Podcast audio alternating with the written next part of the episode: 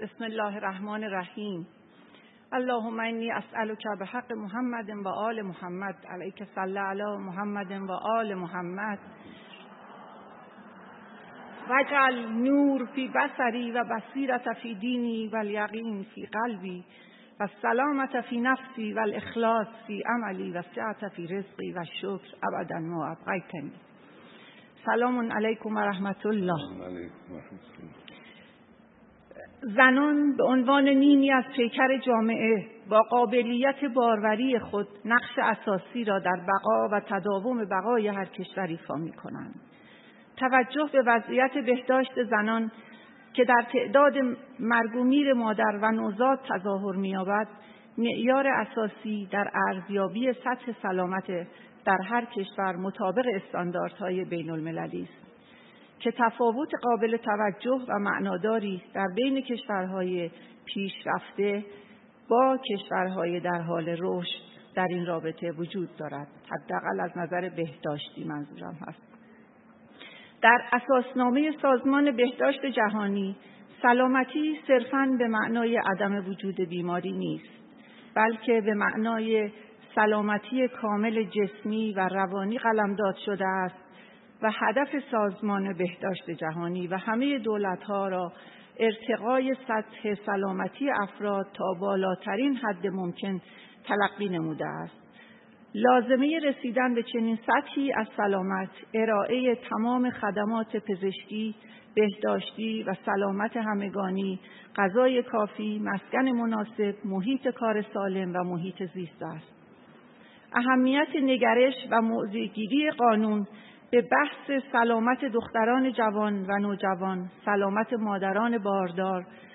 و تا حفظ سلامتی و بهبود کیفیت زنان در دوران سالمندی را در بر می‌گیرد. یکی از گرد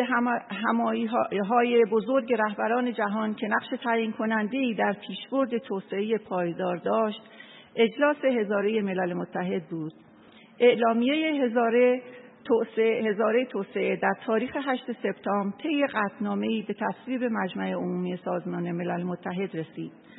بر اساس اعلامیه هزاره هشت هدف توسعه کشورها را موظف می‌سازد برای مبارزه با فقر، بیسوادی، گرسنگی، عدم وجود امکانات آموزشی، نابرابری جنسیتی، مرگ و میر کودکان و مادران، بیماری و نابودی محیط زیست دست به دست هم بدهند و تلاش نمایند. ایران با تصویب قوانین و مقررات مختلف در زمینه سلامت مادران باردار این حق را به رسمیت شناخته و در بند سوم سیاستهای کلی جمعیت در سال 1393 توسط رهبر انقلاب ابلاغ گردیده است که به موجب آن اختصاص تسهیلات مناسب برای مادران به ویژه در دوره بارداری و شیردهی و پوشش بیمهای هزینه های زایمان و درمان ناباروری مردان و زنان و تقویت نهادها و مؤسسات حمایتی زیربط مورد تاکید قرار گرفته است.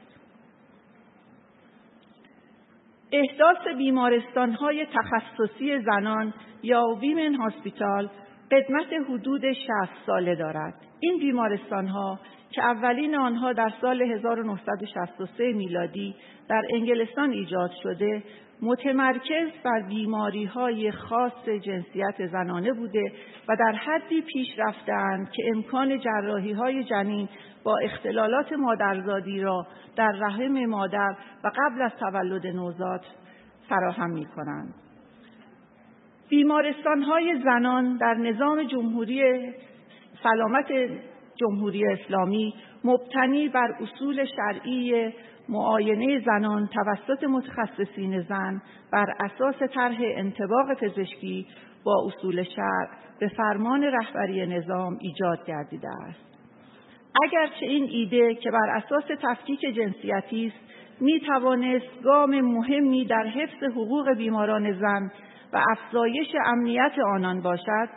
اما عدم برنامه ریزی درست و حمایت جدی تجهیزاتی باعث شده است که تمامی چنین بیمارستانهایی در سطح کشور بیمارستانهایی با امکانات کم و با فاصله از استانداردهای ملی و بین المللی باشد. علا رقم وجود نیروهای تخصصی و فوق تخصصی خانومها در این بیمارستانها عدم اختصاص بودجه و برنامه ریزی مناسب جهت تأمین تجهیزات به روز در این مراکز مهمترین معزل در, در تمامی این بیمارستان هاست. بر اساس آمار سن متوسط بارداری اول در شهر تهران طی سالهای اخیر از 28 سال به 34 سال رسیده است. این در حالی است که عامل مشترک بین بسیاری از عوارض مادری و نوزادی صرفاً افزایش سن می باشد که در رقابتی نزدیک با عوامل اقتصادی از عللی است که موجب کاهش تمایل زنان برای داشتن بیش از یک فرزند است.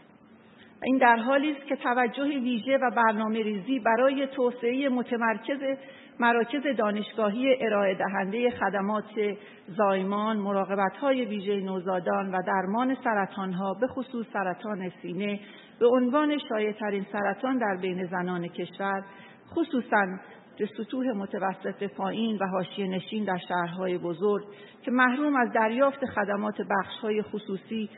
علاوه به طراحی سازکارهای پیشگیری از مرگ و میر مادران ایجاد بنایی برای توسعه پایدار برای بر اساس برنامه توسعه هفتم در کشور جمهوری اسلامی می باشد. با توجه به اینکه بالاترین موارد مرتبط به مرگ مادر باردار مربوط به بیماری های زمینه ای و موارد خونریزی ها، افزایش فشار خون در دوران بارداری، عفونت ها و اختلالات انعقادی می باشد،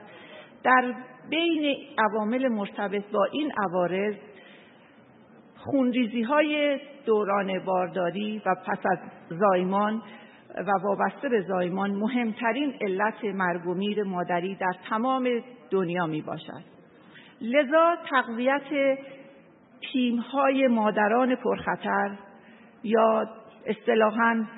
maternal کریتیکال تیم با بهرهگیری از نیروهای فوق تخصصی و تجهیز مراکز منتخب مادران و نوزادان از ضروریات کاهش مرگ و میر مادری است.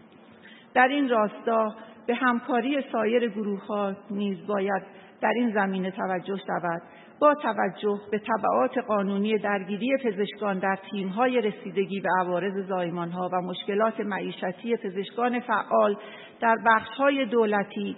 و عدم پوشش مناسب بیمه ها بر خدمات ارائه شده ایشان.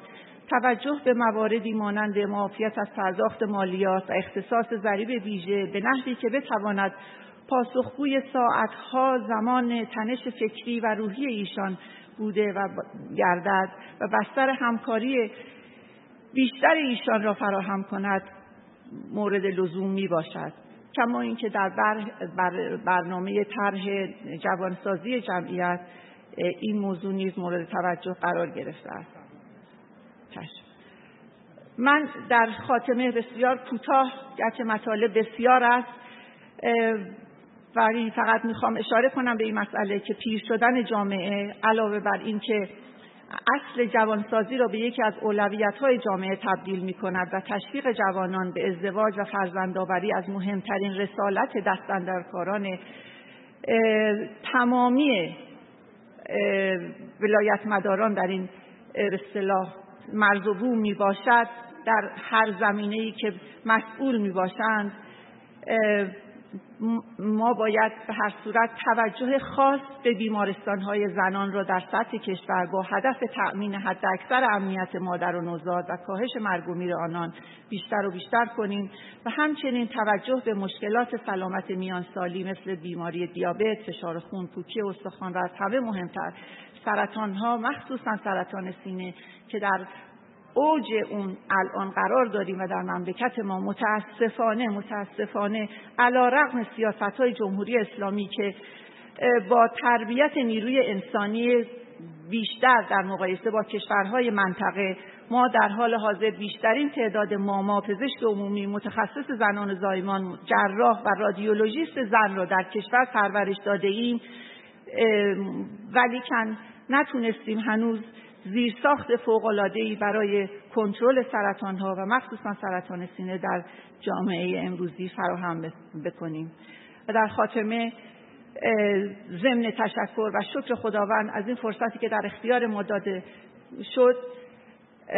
امیدوارم که برای دستیابی به برنامه هایی مثل طرح جوانسازی جمعیت و کاهش و مادری ارتقای سلامت و بهداشت زنان در سنین مختلف که از اهداف برنامه توسعه هفتم نیز می باشد علاوه بر تلاش مجدانه نیروهای متخصص و دلسوز توجه همه جانبه مسئولین زیرفت نیز کارساز باشد. و سلام علیکم و رحمت الله.